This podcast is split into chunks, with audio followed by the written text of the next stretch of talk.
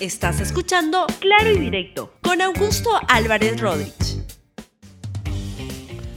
Bienvenidos a Claro y Directo, un programa de RTV, hoy en un usuario un poquito más tarde de lo usual. Bien, el tema de hoy va a ser lo bueno, lo malo y lo feo del nuevo Congreso. Pues empecemos poniendo que algo de lo bueno es que hay un partido que no pasó la valla y enhorabuena, porque es Solidaridad Nacional y nos hemos enterado el día de hoy en el diario del Comercio, la colega Graciela Villasís publica una información interesante y es ya el pedido de prisión preventiva para Luis Castañeda Locio, para José Luna Galvez y para la señora Giselle Segarra. ¿Por qué? Lo que se da cuenta es que en el caso de Castañeda Locio, él habría recibido 480 mil dólares de OAS como aporte para la campaña que lo llevó a la alcaldía de Lima por tercera vez. La fiscalía lo que está imputando es presuntos delitos de lavado de activos, colusión agravada y asociación ilícita para delinquir en la modalidad de organización criminal. Así que Castañeda Locio, que estaba ya en una especie de retiro de la política, pues el retiro lo puede pasar en la cárcel. Si es que se eh, confirma esta, el, si es que el juez acepta este, este pedido de prisión preventiva de 36 meses. El otro es el señor Luna Galvez, que lo están viendo en este momento en pantalla, y él tiene un problema que está vinculado al Congreso actual, porque él es el eh, titular, el propietario, digamos, del partido político Podemos. ¿Qué es lo que tiene de este Podemos de, relevante en este contexto? Es que Podemos es el partido que llevó en esta candidatura, así en la parlamentaria como en la anterior, en la candidatura municipal, al señor Daniel Urresti. Lo llevó Primero como candidato a alcalde de Lima, donde tuvo Daniel Urresti una, buena, un buen desempeño.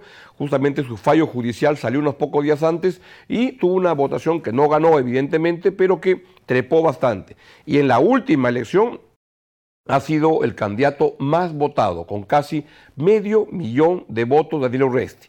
El problema es cómo va a ser Urresti para este, decir que combate a la corrupción, pero en un partido donde el dueño del partido está, va a ser lo más probable es que va a ser llevado a prisión preventiva por 36 meses. Acá un tuit del señor Resti donde explica el problema. Dice, esto se, esto se tendrá que manejar, dice Danilo Resti, estrictamente dentro de los parámetros de la justicia. Solidaridad Nacional no tiene bancada en el Congreso y la bancada de Podemos Perú no moverá un dedo o dirá una, una palabra para ayudar o blindar a nadie. Bueno, es una buena declaración y, y hay otro tuit del señor Urresti. Lo dije desde un principio y lo sigo diciendo, que la justicia actúe como corresponde. Desde la bancada de Podemos no se blindará a nadie.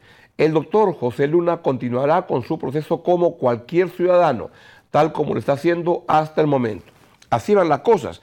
Pero ahí ya comienza uno a, a, tener una, una, idea de cómo el Congreso de la República puede este, conformarse. El día de ayer yo les comenté que veía que por un lado había un bloque donde podían estarse juntando a Acción Popular, Alianza para el, para el Progreso, Somos Perú y el Partido Morado que juntos suma unos 67 votos. Justamente el secretario general del partido ah, Alianza para el Progreso, el señor Luis Valdés, ha dicho, leí esto hoy en el diario de gestión, que comenta y dice que son esos cuatro grupos los que están conversando para conformar un bloque mayoritario.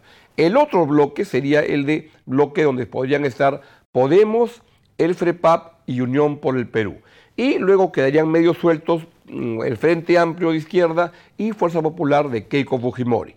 Ahora bien, un problema para eso es que hay varios partidos que se pueden ir partiendo, que se pueden ir fraccionando y esto puede generar un problema para las alianzas que se puedan dar, que no van a ser alianzas estables, fijas, sino que van a ser como coincidencias de, de manera general, en temas generales.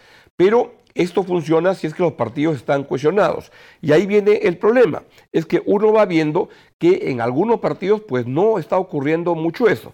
Por ejemplo, vean lo que ha dicho el señor Edgar Alarcón, que quién fue Edgar, eh, quién es Edgar Alarcón, él fue el Contralor General de la República que fue ampallado en cada cuchipanda en la que estaba cuando era Contralor en unos temas de venta de automóviles y era el que grababa este, las conversaciones a los ministros para luego utilizarlas políticamente. Eso era el Contralor. Fue destituido, pero ahora regresado a la política con una alta votación en Arequipa por el partido UPP.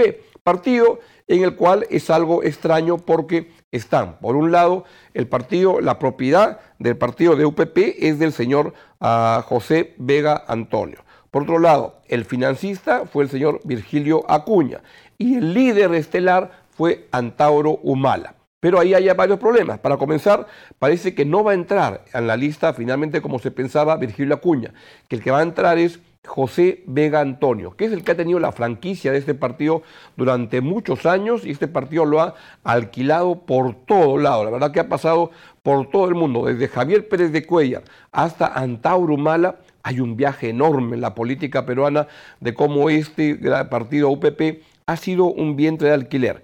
Pero además es un partido compuesto por gente algo diferente, donde hay, por un lado, están algunos este, congresistas que son muy ligados a Antauro Humala y otros más ligados a una parte más, ¿cómo llamarle? Gente que entra para, para ver qué, puesto chapa en la política, en el cual pueden acabar trompeados. Edgar Alarcón parece que viene del otro lado y ha salido a desmentir que, eh, Fuerza, que UPP va a buscar la liberación de Antauro Mala, que es lo que ha dicho Virgilio Acuña. Escuchen ustedes al señor Alarcón. Me mantengo en mi posición porque este es un tema aprobado incluso desde, Lima a nivel nacional, no es un tema solo de Edgar Alarcón. Nosotros, el país ya está cansado de tanta violencia, tanto robo, asesinato, y la población quiere sanciones drásticas. Y en el extremo lo que pedimos es la pena de muerte para este tipo de delitos. Ahora, el político también ha dicho que él estaría en contra de esto.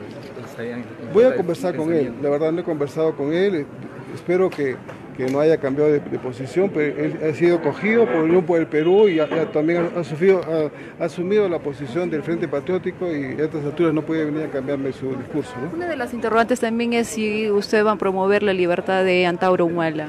Desde el Congreso nosotros no podemos hacer ese tipo de gestión ante el Poder Judicial, pero lo que sí podemos de repente pedir que, que se eh, agilicen los trámites porque ella habría cumplido los, los, requisitos para una escarcelación, porque ella tiene más de los tres tercios de los años de, sentencia. ¿no? Podemos pedir que se agilicen, se revisen y de ser el caso sea escarcelado. Bueno, y la verdad que este, este partido va a tener algunos problemas internos en, en UPP, porque por un lado hay gente que piensa más cercano a Antaurumala y otra gente más en la onda de José Vega Antonio. No es el único caso.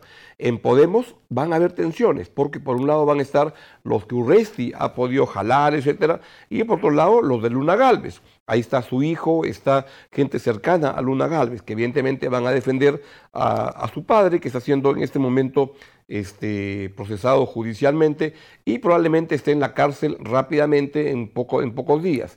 Y el FREPAP también es una bancada que está con unos pleitos adentro entre hermanos, entre facciones de este grupo religioso que pueden generar problemas de cohesión interna en el Congreso.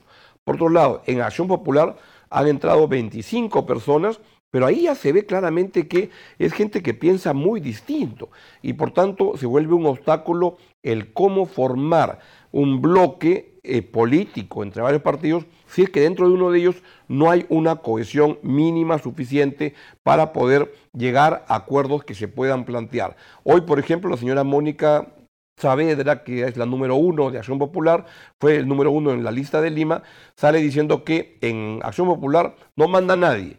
Ahí no hay caudillos, cada quien es una pampa donde cada uno baila con su pañuelo. La verdad que eso funcionará en las palabras, pero en la práctica, para que se pueda ordenar, se requieren liderazgos, se requieren ordenamientos, tanto dentro del partido como para que ese partido pueda generar acuerdos, alianzas, mm, puntos de encuentro con otras agrupaciones políticas. Así que lo malo en el Congreso entonces es que este, vamos a tener problemas para llegar a acuerdos. Lo bueno, lo bueno es que creo que en balance es un mejor Congreso que el anterior. El anterior no daba para más, era un obstáculo permanente para el país y no servía.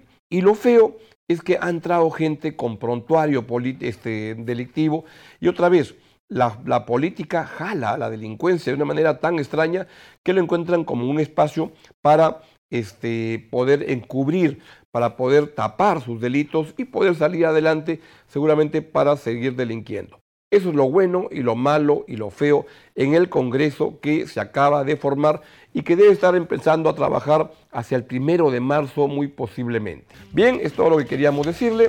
Este, que tengan un buen fin de semana, pasen bien, descansen y nos vemos como siempre aquí en Claro Directo y en RTV el lunes a las 11 de la mañana. Chau, chau. Gracias por escuchar Claro y Directo con Augusto Álvarez Rodríguez. Suscríbete para que disfrutes más contenidos.